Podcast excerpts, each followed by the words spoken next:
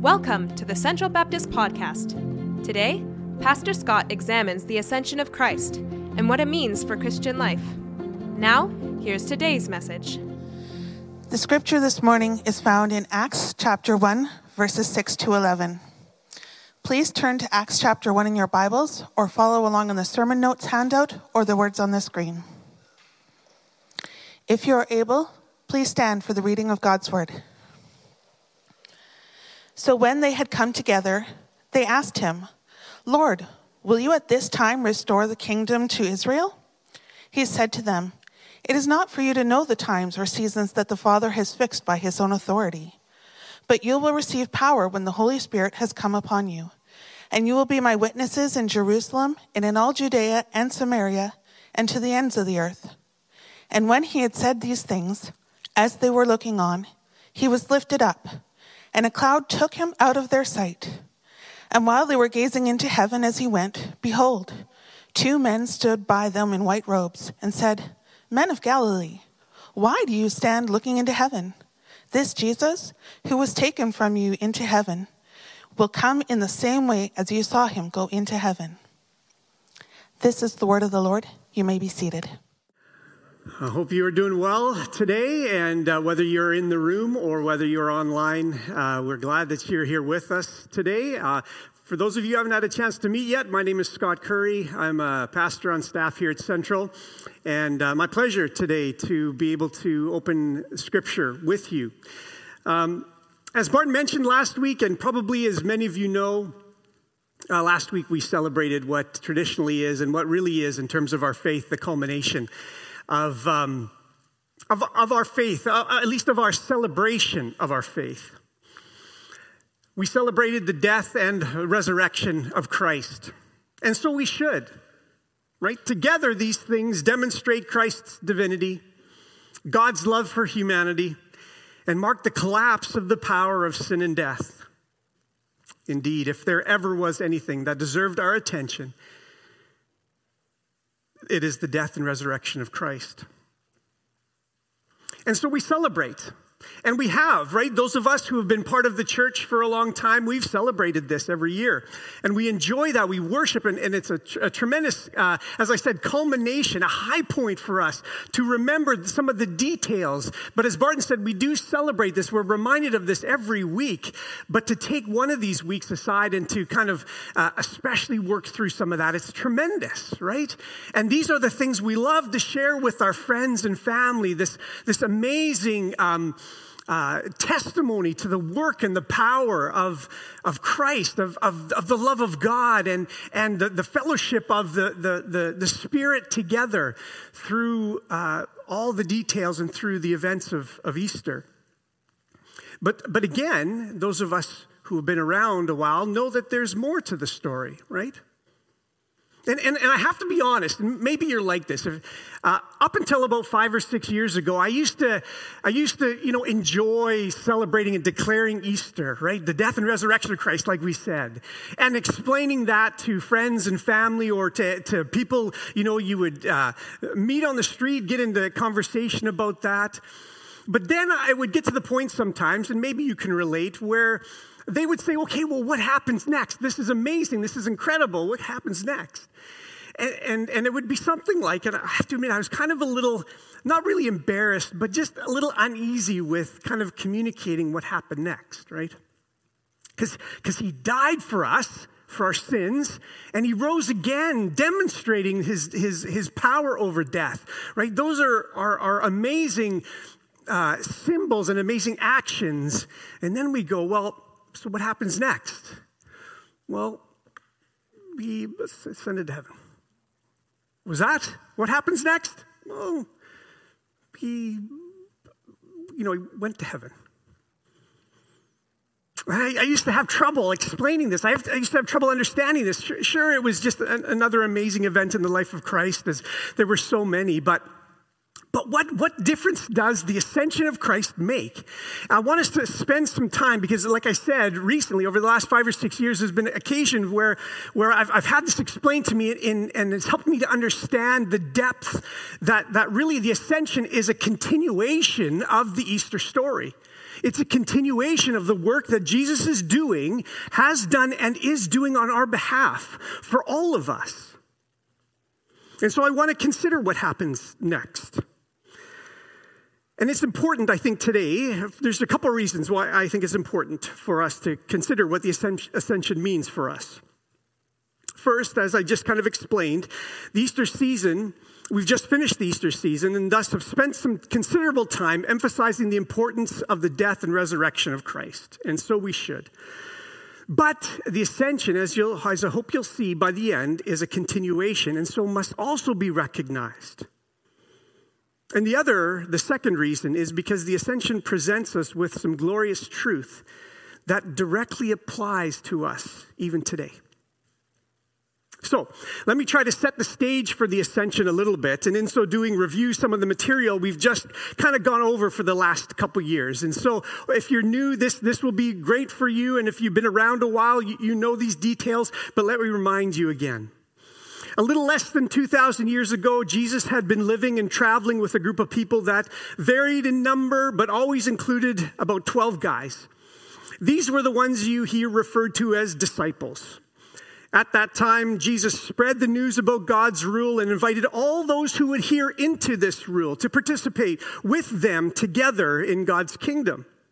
While at the same time, trying to help these disciples understand the implications for, for this rule along the way. As we read the Bible, it's evident that they had trouble putting the pieces together. Then, at one point, about three years into their public ministry, they experienced what they thought was maybe the most significant confirmation of their hopes and dreams that they had attached to Jesus. This is the event that we celebrate as Palm Sunday, you remember this, right? They entered into Jerusalem to tremendous fanfare and celebration. And they must have been thinking, this is what I'm talking about. This is what we're doing. This is, this is uh, exactly what I hoped and what I thought would, would, would happen by following Jesus, by listening to him. The city's population had swollen to include millions of people, and it seemed like every one of them was there singing and welcoming them into the city and welcoming them well, more importantly, Him as their Savior. But in less than a week, they had sunk low, as low as they thought possible. As growing anxiety, a sense of helplessness, and deep fear began to take over in their hearts as they watched Jesus arrested beaten into a bloody pulp, and then hung on a cross to die a very public, humiliating, and gory death. He was dead. He had left them. After a few days of huddling together in fear, afraid that they might face the same fate as their beloved leader, they decided that maybe the threat had actually passed them by.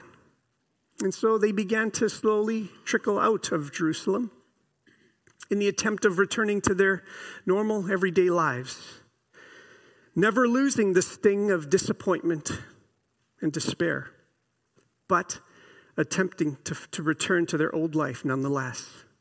I mean, what else could they do? Their wonderful leader, the one in whom they had placed their faith, was gone. Suddenly, though, reports began to surface, alarming reports that something significant had happened. The body of Jesus, the one placed inside a tomb, was no longer there. The tomb was empty. Contrary to the more natural conclusion that maybe someone had stolen the body, some was actually started to claim that they had seen him, even talked with him. Others were coming right out and saying that he was alive again. What? Alive? A few of these disciples ran to check the tomb. They knew where it was. There had been a garrison of Roman guards there just the night before. Now nobody was there. And indeed, the tomb was empty. Well, they gathered together again with a growing sense of was it hope? That Jesus was indeed alive. And suddenly, there he was. He was back, and they saw him. Thomas even touched him. They saw him eat. They heard him speak. He seemed different, but there he was, right in front of them. But they still weren't sure. This group of disciples still weren't sure to make of Jesus. They didn't have much experience with interacting with people who recovered from, well, being dead. But there he was. As a few weeks passed, a few of them followed him to the top of a hill at the edge of town, and a few of them uh, with him asked some, some things about him, about what was going to happen next because they were looking for something to help them make sense of all of this. Maybe they could hope again. Maybe this was the time that they were expecting. And they were just starting to get used to Jesus being around again. And this brings us to our passage. Maybe one of the most dramatic and, in my mind, humorous passages in all of Scripture. It just happened. Jesus just lifted off of the ground. He lifted off the ground. There was no warning, no engines revving, not even an up, up, and away, or if that reference is too old, no, to infinity and beyond. He went right up into the clouds and he was gone. Gone again.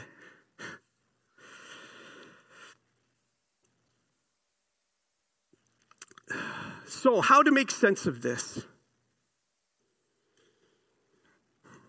Well, that would have been enough just in and of itself.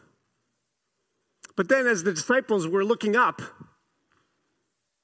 some of us know that experience, right? When we've accidentally let go of a helium balloon or something and we're just looking. Well, we're seeing how long we can see it until it disappears. Well, as the disciples were doing that, as they were looking up, then all of a sudden, there was a couple more among, um, among them that hadn't been there before.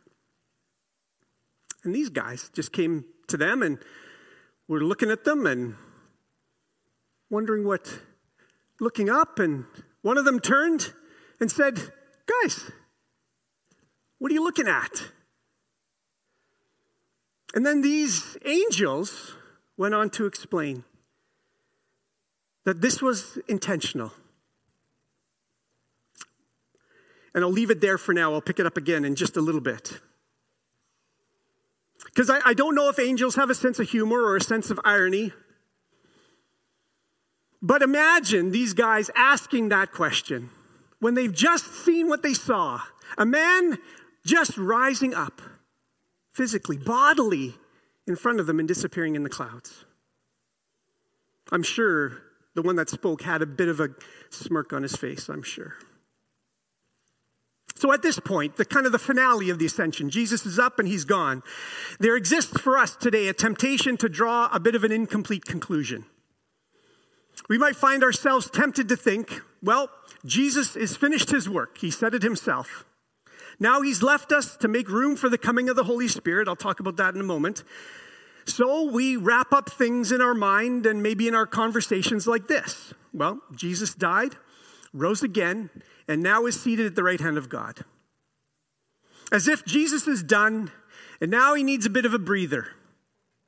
Maybe some kind of divine load management.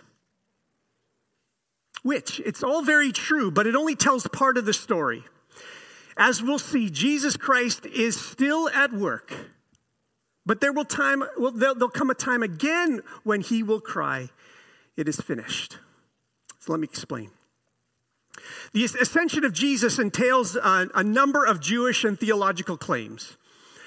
Uh, I've listed just a few of the critical chapters here on a slide, hoping that you'll look further into this matter. Uh, we'll show this slide briefly here, but the idea is that they will be on the sermon notes for you to look at later. I, I will refer to a few of these passages today, but I thought I would just alert you to uh, all, all these different ties, the important ties. Leviticus 16, a couple chapters in Daniel, Psalm 110, Isaiah 53, Mark 14, Acts 3, Romans 8, Hebrews 7 to 10, at least, if not more of Hebrews. Hebrews, 1 John chapter 2.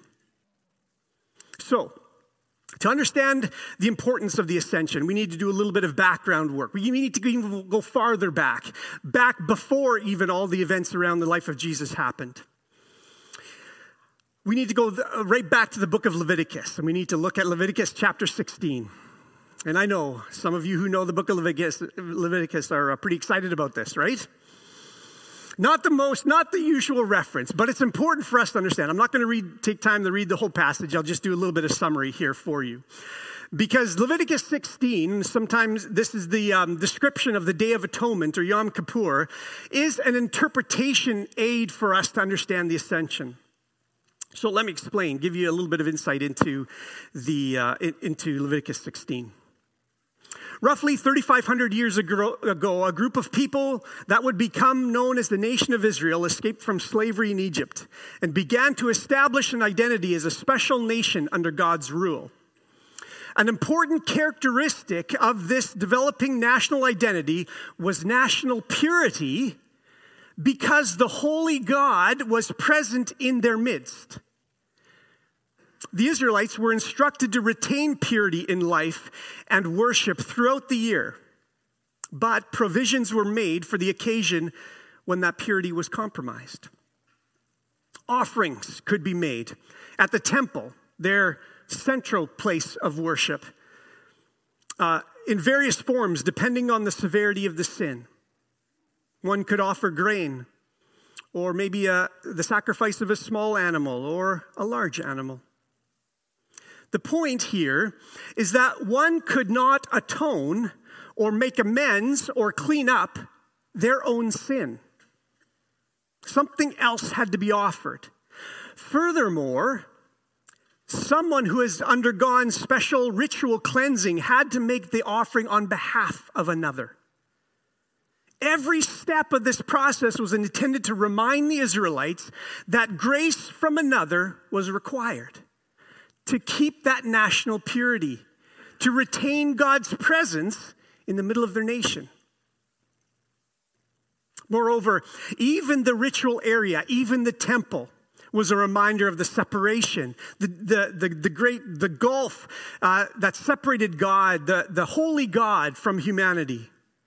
When the temple was first constructed, the temple of God consisted of an area called the Great Court, and that's where the, all the nation would gather, all the people would gather. Then, uh, through a gate, there would be a, a, court of priests, or the inner court, and that's where the ceremonial washings and the offerings were carried out. But only the priests were allowed into that section. But both of these courts were outside the temple proper, the main temple area. The actual temple consisted of a porch or entrance, then into the holy place, then into the most holy place, in which the nation's most sacred uh, religious symbol was located the Ark of the Covenant, which housed the tablets of the law. It is there, the most holy place in which the presence of God resided. Now, after the first temple, or Solomon's temple, was destroyed during the invasion of Babylon in the 6th century BCE, another was built in the same fashion, except the greater court, the outside court, was further divided into an outer Gentiles court and then an, an inner, inner women's court. In other words, the Gentiles, the non Jewish people, could go only so far, right to the very outreaches outside the, temp, the temple bounds. Then, then through a gate, the women could go that far, but they couldn't go any further. Then the men and the priests could go further in, getting closer and closer and closer to the presence of God. Then one day per year, the Israelite people would celebrate Yom Kippur or the Day of Atonement. This is what Leviticus 16 describes. On this day, once a year, the chief of the, the, priests, the head priest, entered that innermost area, the most holy place. But before that could happen, before that could take place, a national fast was declared during which all of the nation would refrain from eating in that day. In addition, the sacred space, including all the implements and the chief priest himself, would be purified. The main source of that purification was blood from the sacrifice of a bull and the sacrifice of a goat.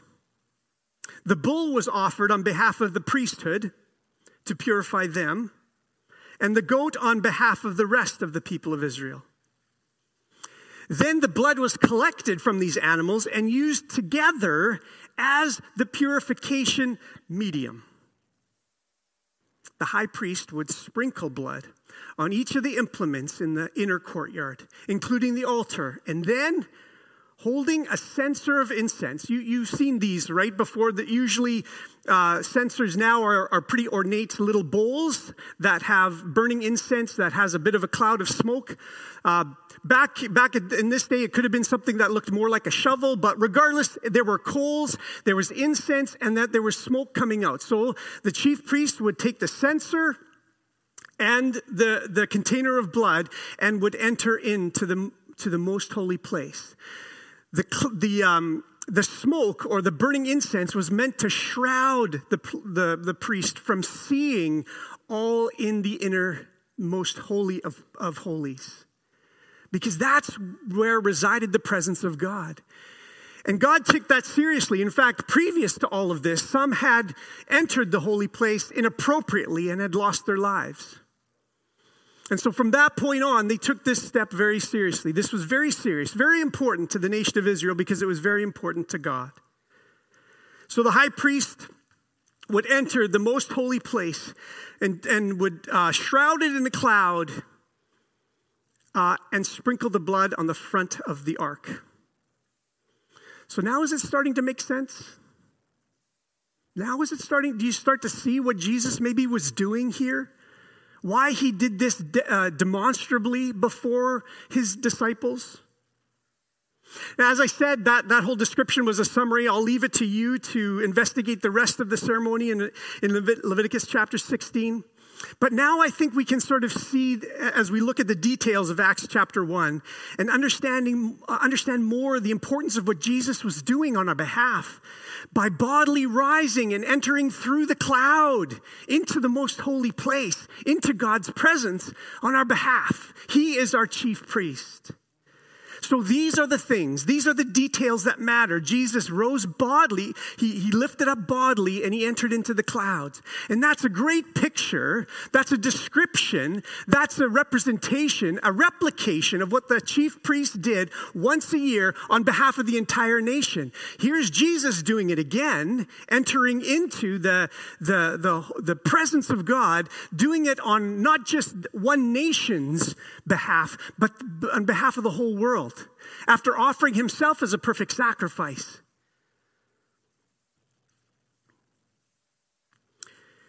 But in addition to the Acts narrative, there's more. The Bible gives us a little bit more to help kind of solidify our understanding of the ascension. And this, in its connection to the ceremony of the atonement. And so to do that, we can look at three claims about Jesus related to the ascension. These statements are found elsewhere in Scripture, the first of which is in the letter to the Hebrews. In chapter 8, verses 1 to 2, we read these words. Now, the main point in what we are saying is this We have such a high priest, one who is seated at the right hand of the throne of majesty, of the majesty in the heavens, a minister in the sanctuary and the true tent that the Lord and not any mortal has set up. Right? Do you see that? Right? It's just it's just explaining all of these details, summarizing all of these details, and, and it's identifying Christ as that for us. So the ascension isn't just some way for Jesus to kind of dramatically leave the earth, but it's it's a it's a, a it's an event. It's explaining, it's describing what he's doing on our behalf.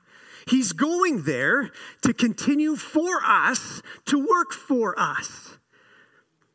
But first, as Hebrews says, he is seated at the right hand of the Lord, right hand of the throne of majesty in the heavens. What is that? Well, God's right hand was a metaphor for a place of honor. And, likely all of us know that to some degree, right? If we have somebody beside us, right, these are the people that we're, we're wanting to celebrate, we're wanting to introduce, we're, we're, we're wanting other people to know. And this is Jesus sitting at the right hand. It's a metaphor for a place of honor, but it's even more than that. Right? It's a way of referring to God Himself as King. Jesus is King. So if God is, is, uh, is, his presence is that most holy place, and he is the sovereign over all, the creator, G, by, or Jesus, having Jesus come and sit at his right hand, is Jesus assuming that same kind of authority. As Donald Hagner explains, he writes this The ascension of Christ to the position of power and authority at the side of the Father is the vindication of the true identity of the one who suffered and died in accomplishing the forgiveness of sins. This is his true identity King of kings and Lord of lords. And we say this. And by sitting, by using that terminology, the Bible's explained that Jesus is receiving that, is accepting that, is in that place. And after all, Jesus promised that would be the case. We read that in a couple places in, in, the, in the Gospel of Mark, for instance. And that, in, in turn, is, is in reference to the immensely important Psalm 110. The purview or the scope of this rule, folks, is absolutely everything. It goes beyond simple geopolitical realms, it is everything. He is King of kings and Lord of lords. So Jesus seated at the right hand equals Jesus is king over everything. And by sitting down, he assumes that role. Now, we should not take this to mean right now Jesus is sitting on the throne again and has been sitting there ever since the day of ascension, right? As, as if he's kind of on the beaches of heaven, just sort of sitting there. Scripture reveals that he's doing more, much more than just sitting. So, the next passage we want to take a quick look at is Romans chapter 8, in just one verse there, verse 34. In that verse, we read, Who is to condemn? Paul writes to the Romans. It is Christ Jesus who died, yes, who was raised, who is at the right hand of God, yes, all of these things, yes, and who indeed intercedes for us who indeed prays for us, who indeed is still ministering on our behalf, who is there for us, for you and for me. The same comment is repeated in Hebrews chapter 7 and verse 25. Quickly, the context of Romans 8 34 revolves around two rhetorical questions. If God is for us, who can be against us? Who or what can be against us? The answer there is nobody. More specifically, then, to, to that verse, verse 34, the question comes who is there con- to condemn us? With Jesus in the presence of God on our behalf, praying for us, ministering for us, nobody is there to condemn us. And not just because he died, or because he rose again, or because he is at the right hand of God, uh, but because also, right now, he's praying for each of us. He is our representative. Again, he is our, our high priest who remains working on our behalf. This is not superfluous to what Jesus has done before. It's not just a, just a unique add on. This is an essential part of the process. This is not a make work project for Jesus, as if God somehow thought, well, how am I going to keep him occupied now? We need him to represent us to the Father. Now, not because the Father does not love us or needs mollified, but because you and I, we still sin. And He is holy.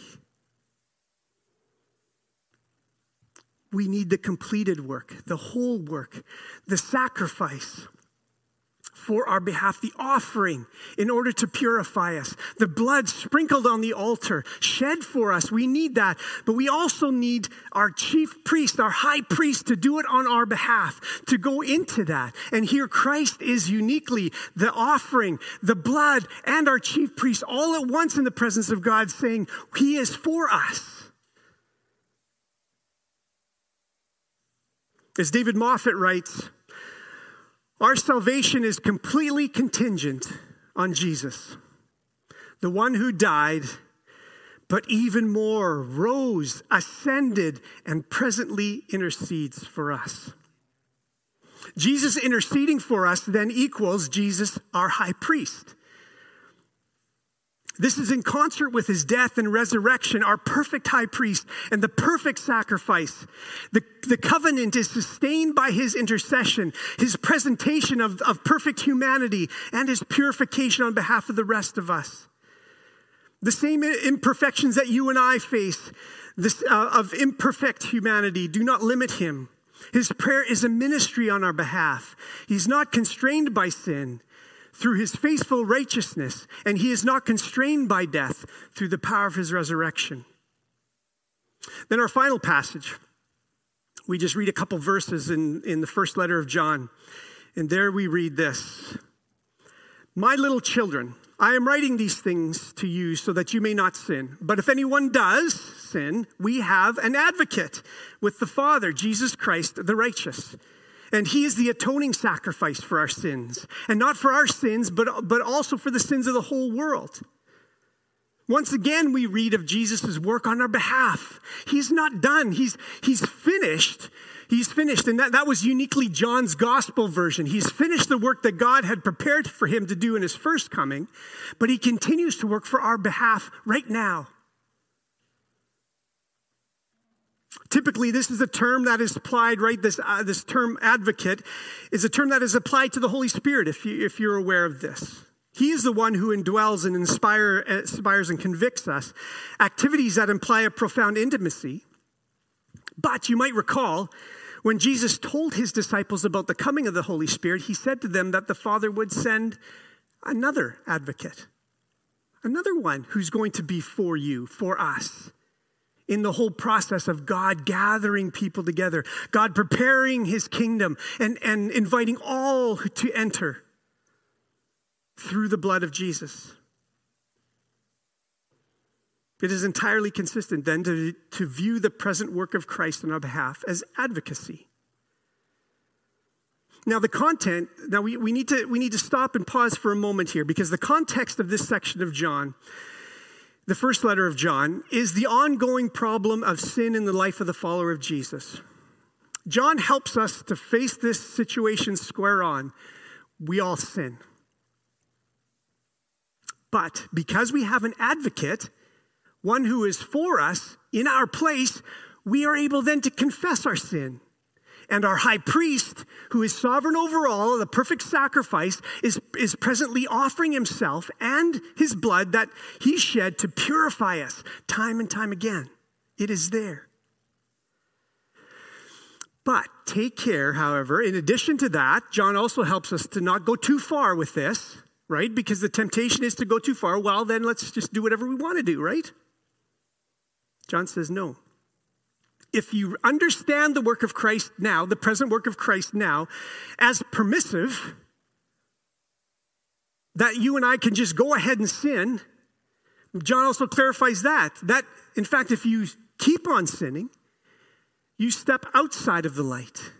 You're no longer in that light. If you intentionally do that, if you desire to do that, if you follow after that lifestyle. So John invites, as part of that, that, uh, that chorus of messengers sent from God to call us back into purity because Jesus is working on our behalf, to face our sin and all the challenges related to that. Because we can find forgiveness and we can find release, and ultimately we will find purification. So, by now, hopefully, you can see that these terms are a little bit different, right? He's interceding, he's advocating, he's sitting at God's right hand. But they connote the same idea. They refer to the same thing that Jesus, we have one who is right now in the presence of God, a position that he alone, absolutely al- alone, can fill, who is right now working on our behalf. He is sustaining the covenant with his perfect righteousness and with his blood no longer needing to be shed, but it performs the same function. He purifies us. So, Jesus, as our advocate, means he is for us. Let me conclude with, a, with some four observations that I think we can take away. And as I do that, I'm going to invite the music team to come and take their uh, places on the stage in pre- preparation for our final song this morning. for now, we remain obscured. For now, for now, Jesus remains in the cloud. He remains alone in the presence in God's most holy place. And there is tremendous mystery beyond our best imagination. This tension, this is a tension between the kingship of Christ and the priesthood of Christ. He is performing both. In the end, he will be king. So maybe you, you didn't know that God did not or didn't work just before, for us in history, but that Jesus is working now. And maybe you've yet to respond. The invitation from Jesus to come and follow him continues to this day because he continues to work on our behalf. And so, the invitation, you need to hear this now. If you haven't stepped in line to follow Jesus, start now. Start today. Submit your life to him. He has paid it all, he has done it all for your uh, and my life. And, and uh, it, it's a matter of, of submission, of, of um, releasing control, of allowing Him to take lead, and you follow Him. The guilt that you feel, Jesus is taking care of that. The anxiety you feel, Jesus is preparing a future. That is what the angel said. That was the message. That was what he said. The, the reason he went like that is because he's going to come back like that, really, truly, bodily for us, and set up his kingdom when all will be at, at rest, when all will be done, when all will be purified, when, when, when God, when he will be our God and we will be his people. Then the second thing is this. If you are a follower of Jesus, keep fighting the battle, keep facing sin, keep leaning into God's uh, uh, presence for help we can walk in the confidence of our great and mighty praying advocate who is for us. We can approach the throne of. Why? Because you and I have one who is there for us. Because we approach the majestic throne of Almighty God, and there He is, our advocate, who exclaims, There He is. There she is. That's the one I've been praying for you and I need to continue to face that battle and continue to um, uh, uh, refrain from sinning and stop sinning and uh, treat sin seriously. The third thing is this Christ leaving reminds us that in matters of following Jesus, in God's economy, when God works, there is purpose in absence. The Christian faith recognizes that in God's economy, when He works, there is purpose and absence. Jesus told His disciples that He would be leaving, but that He was going on purpose for a great reason, because God intended something more. It is good for you that I go, Jesus explained, because when I do, God will send His Spirit, a fulfillment of earlier prophecy. And that Spirit will indwell believers and will help us, will help to them to do even greater things than Jesus did. And the final thing is this there is hope. And that was the angel's claim. He is coming again. Jesus is coming again. So, what is the bottom line? Our appropriate response to the ascension? The ascension means approach. You and I have a, a path to the presence of God through the life, through the death, resurrection, and ascension of Jesus, who is there as our advocate. So let us pray.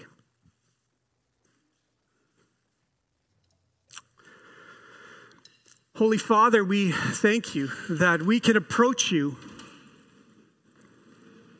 because of the work of Christ, that He has done everything on our behalf. Out of great love, and our great need, because without that work, Father, you know, we are hopeless. We are lost, forever to be separate from you and your presence. But God, I thank you that because of Jesus, those of us who follow him, and that invitation is for everyone, Father, continue to work in the lives of those who are yet to decide.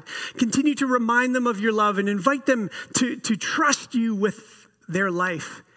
But Father, I thank you that those of us who have made this decision can walk with you, can deal with sin, and continue to work and, and to allow the presence of Christ and the work of Christ to purify us, to experience the freedom and anticipation of the final cleansing, the final freedom when, when uh, death and sin will be no more, and there will be complete harmony and peace with our Creator. And so, Father, we admit that we are, we are, we are hopeful. We see dimly now because Jesus has left. We have the Spirit who helps us, and we thank you for that. We have your word that declares this to us, that we can study and learn and grow. And so, God, would you please lead us and continue to guide us and help our faith to increase as we follow you with all our um, life and all our energy, all the resources that we have under control. In Jesus' name, amen. If you were encouraged by today's message, be sure to rate us and hit subscribe wherever you get your podcast. To experience other talks, videos, and gatherings, visit us at centralbaptistchurch.ca. Thanks for listening to the Central Baptist Podcast.